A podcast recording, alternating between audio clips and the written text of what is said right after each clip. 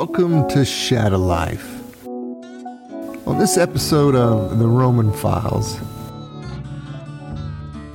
like mentioned before, a few things that kept Roman from becoming a statistic was the fact that he was almost 17 and his street cred, his rap sheet, being charged with armed robbery and assault with a deadly weapon, that he had pistol whipped a grown man to the ground during a holdup, flamed the fires of gossip all around IBS. And as far as Roman was concerned, let them believe whatever they wanted as long as it gave him an additional layer of security. He was fine with that.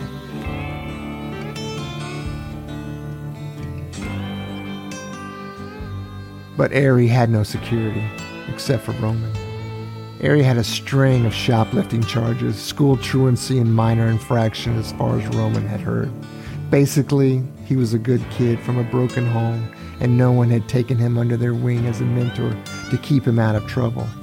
Hundreds, if not thousands, of kids, just like Ari, ended up at boys' schools all over the country, just like IBS.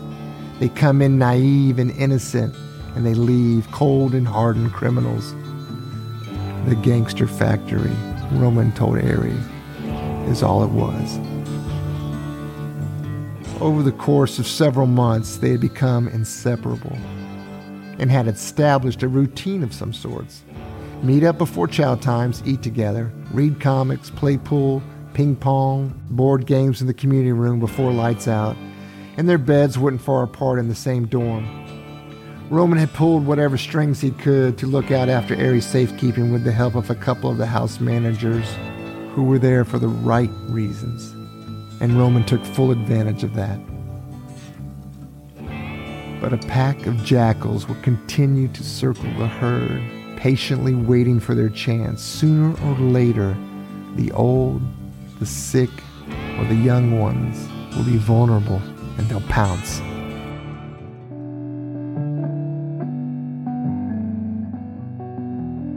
So one day, when Roman couldn't find Ari, and he thought it was odd he didn't show up for dinner, he knew something was terribly wrong. He was not in his bunk. No one had seen him in the playroom, baseball field, or walking out on the quad. Roman started to feel something was going on in the dorm. Too many averted eyes when asked if they'd seen Ari, or vague answers to his questions about his whereabouts. Roman sensed a charged atmosphere. He could almost feel the crackle of electricity, an underlying hum that often accompanied when something was up in the dorm. Breaking in a new arrival, or a fight was getting ready to pop off. Some newbie getting his cherry popped. All of it not good. And this evening, Roman had the sinking feeling in his gut. It was Ari.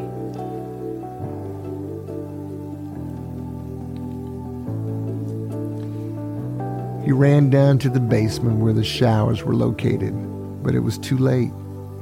Half a dozen of the Simon City Royals were hanging out smoking cigarettes and laughing about something just as Roman approached them. Roman saw the small figure of Ari on his knees, with the older boys surrounding him in what Roman could only imagine was some gang sexual initiation act, pleasuring the older boys and God only knows what else. Roman pushed the circle of boys out of his path. Hey, wait your turn, one kid hollered. No jumping in front, another one said. Roman threw the first punch, connecting with the jaw of the mouth that had just spoken, then another to the throat of one kid standing directly in front of him. When Roman recognized Ari, he went berserk. He began pummeling anyone close by, punching, kicking, yelling for Ari to get up and run. Ari didn't move. One of the older kids, a gang leader, had his hand on Ari's head and pressed it to his body. He's one of us now. We're his family. We'll protect him. Like you never could, said the gang leader. Roman held out his hand to Ari. Come on, fuck them. Let's go. This isn't what you want. Come on. Roman begged him to come with him. But Ari turned his head away, ashamed, embarrassed, not moving. Roman never saw the flickering eye movement and gesture from the gang leader. But all at once, all the boys were on top of Roman in a flash. The punches came fast and furious. Roman dropped to the ground trying to shield himself from the onslaught of blows. But there were too many. Roman came to in the medical first aid clinic on campus. The admin didn't think his injuries were severe enough to warrant a trip to the hospital at Indianapolis, even though he had lost consciousness.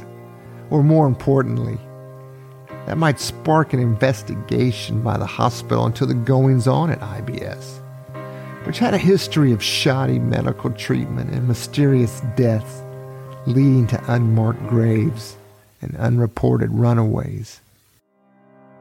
Roman was given some aspirin and a cup of water. Cuts on his face were cleaned and treated, and he was sent back to his dorm, expected to be at work the following day. As winter rolled in with its icy cold blast of Arctic air, Roman stood in formation with the other boys in front of their dorms, shivering as his feet turned into blocks of ice. The sharp wind slicing through the thin state uniforms, his peacoat offering little protection. As his eyes watered from the bitter cold, he stood like the rest, staring at Mr. Clack the worst of all the house managers. He was a sadistic bastard that bathed in the sufferings of his charges. Known by all the boys to be a class one predator with a voracious appetite for shorties, the youngest of the boys incarcerated. Clack would tolerate nothing short of total domination, and he had it in for Roman and a few others that wouldn't bend to his will. Roman glanced up and stared at the window on the second floor where he could see Ari looking down at him. The boy's eyes were dark and hollow, no longer the same kid who had climbed up into Roman's barber chair a year ago. Ari had been handpicked by Clack to become his personal pet, and he had used the royal gang leader to make it happen. That's how things worked in there. Ari was excluded from drills and marches doled out as punishment. No more standing in the frigid cold or pelting rain for little Ari, Roman thought. He could only imagine the kind of hell the little guy was suffering through now. I'd kill myself, Roman said silently, before he'd suffer the same.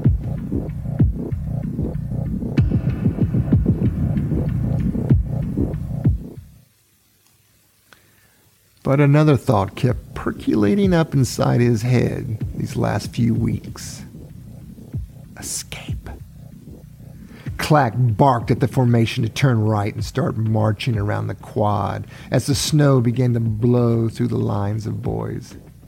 They would march as long as Clack got satisfaction from their torment, no matter what old man Winter threw their way. The worse the conditions, the harder Clack grew. As their formation began its turn and the snow falling became a blizzard, Roman's mind screamed, Run! Without a second's hesitation, Roman stepped out of formation and disappeared in the snowy blizzard storm. He dipped behind the large evergreens and stopped to listen for any alarm called out, but there was none.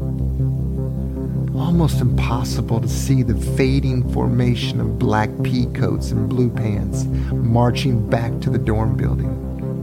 Roman guessed anyone that cared enough to look up would find it equally as difficult to see him. Most of the time, all the boys just stared down at the ground to keep pace with the boots in front of them, not looking anywhere else.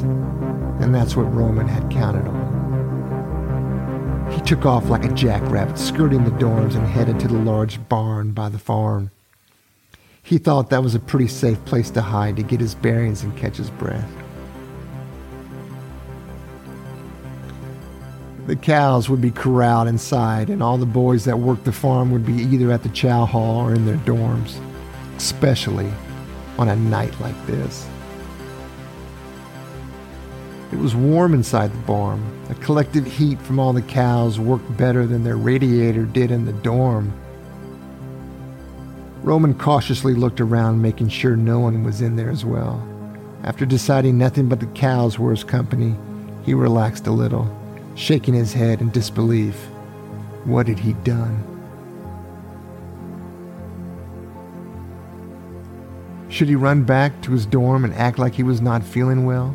Try and pull off some good excuse for dropping out of formation without permission?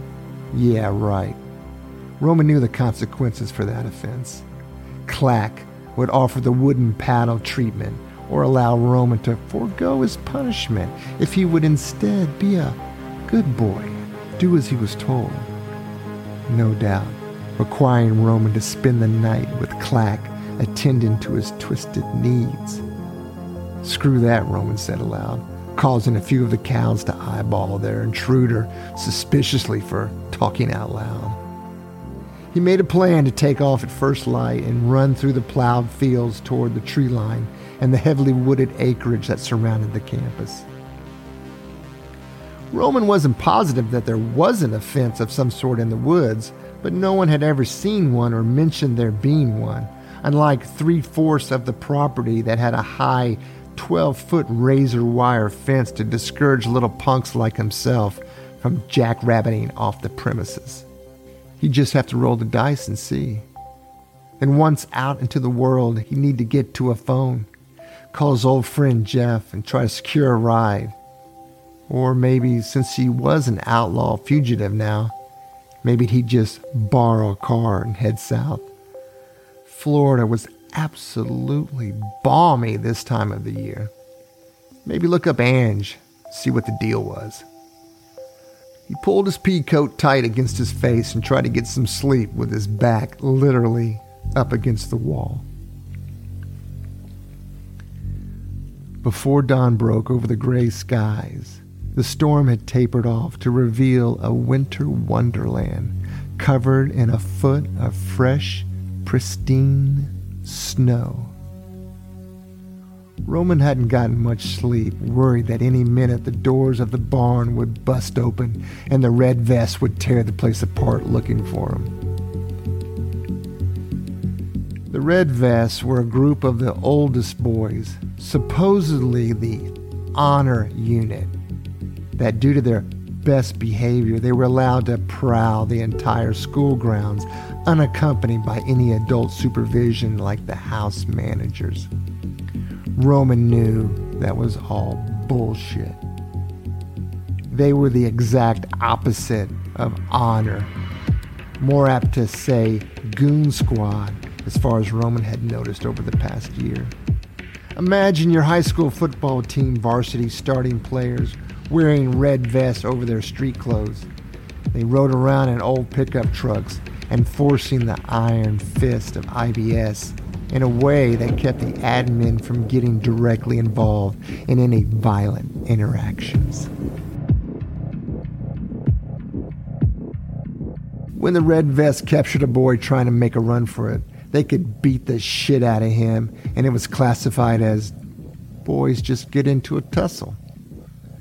Whereas if admin were to do the same, they would face severe scrutiny and blowback from the board.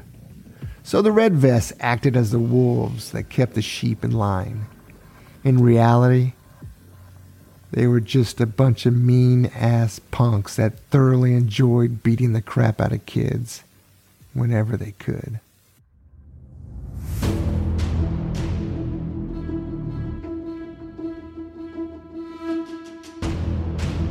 Roman took one last look around, peeking out the rear of the barn, but didn't see a soul. He thought he could make the tree line in an all out run before anyone saw him. Then he'd disappear into the woods. Ain't nothing to it but to do it, he said under his breath and took off.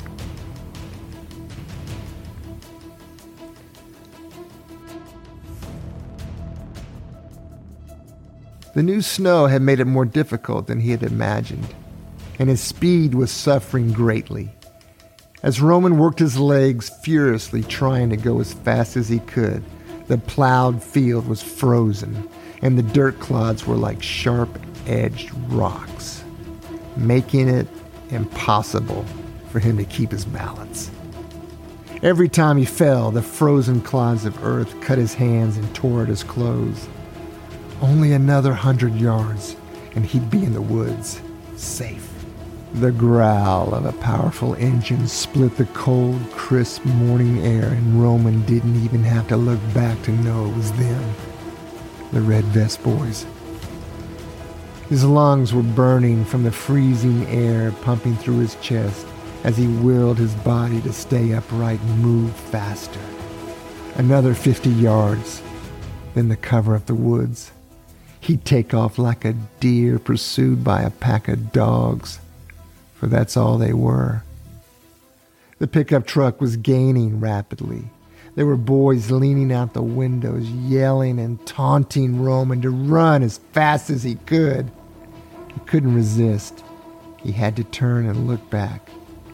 He saw that there were even red vests in the back of the truck as well, maybe five or six altogether. Their eyes wild with excitement at the prospect of what's to come.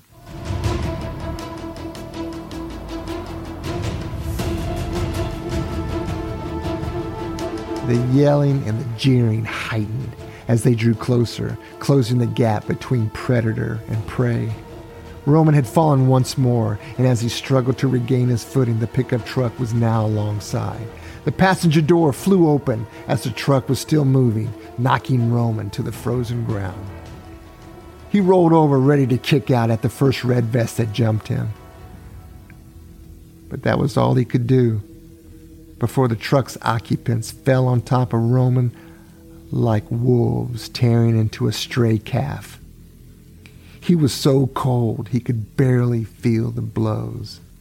Roman was exhausted from struggling to run over the frozen field of jagged ice and dirt clods that he almost welcomed the abuse.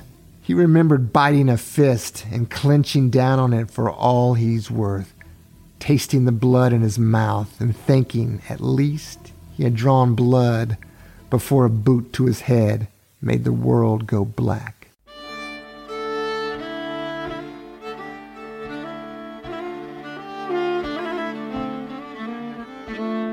Once again, Roman had regained consciousness as his body shivered uncontrollably. Looking down at his pale figure, only wearing his underwear, laying on top of a gray woolen blanket that felt as rough as sandpaper. Roman tried pulling the blanket over his body for warmth when a loud voice crackled over the intercom. Don't even think about it, the voice bellowed in a bare 8 by 6 foot cell of concrete and steel. No getting under the blanket until lights out, the voice informed Roman. His head still ringing from the beating, and not sure who was speaking, he thought maybe he was hallucinating and he continued to crawl under the bristle lichen blanket.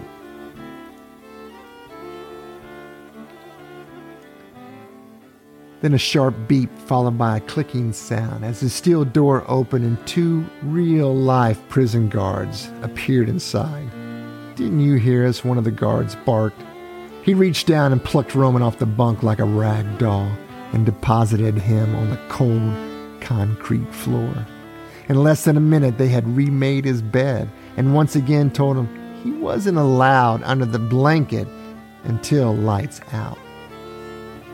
Roman curled up on the steel chair, bolted to the steel desk that was bolted to the concrete wall. He held his pounding head in his hands, desperately willing the pain to go away. One of the guards returned with a small white cup with two pills inside and a plastic glass of water. Here you go, for your head. We're just waiting for you to wake up, the guard commented as he handed Roman the cup. His throat was so dry he could barely swallow.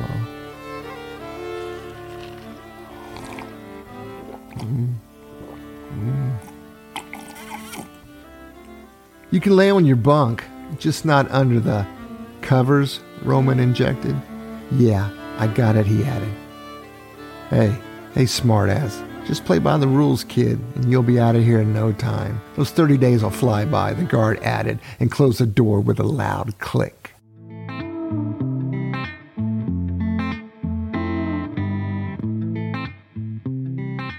Roman limped over to the bed and curled up in a fetal position, pulling his sore knees to his chest. No doubt this was the notorious house of detention everyone was always going on about. Lockup, solitary, confinement, the hole. Roman had only heard the rumors, tales from a few of the boys that didn't follow the rules. Fuck's sake, they never mentioned how fucking cold it was in here as he shivered to the bone. Eventually, the minutes and the hours passed, and the voice on the intercom blared, Lights out! And the overhead fluorescent lights went black. Roman's cue that he was now allowed to get under the covers. He pulled a stale smelling white sheet and wool blanket over his head and rolled up as tight as he could trying to generate some warmth. As he began to recall the events that had led up to this point, his eyes filled with tears and he couldn't stop crying. What had he done? Was this all he had now, he wondered? Alone in a small concrete box, wearing nothing but his underwear? He recalled one of the guards had said 30 days. The last few hours felt like an eternity. How was he going to last 30 days? Now lost in the darkness of complete despair, he curled tighter and tighter into the smallest of space, praying to a God he didn't believe existed to disappear from this world.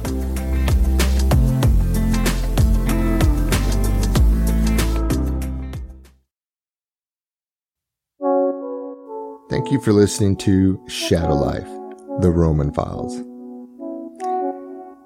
And if you'd like to help support this podcast, please consider clicking on the Support the Show button and make a small donation. A portion of the proceeds will go to those in need of mental health services like the Trevor Project and Brain and Behavioral Research Foundation.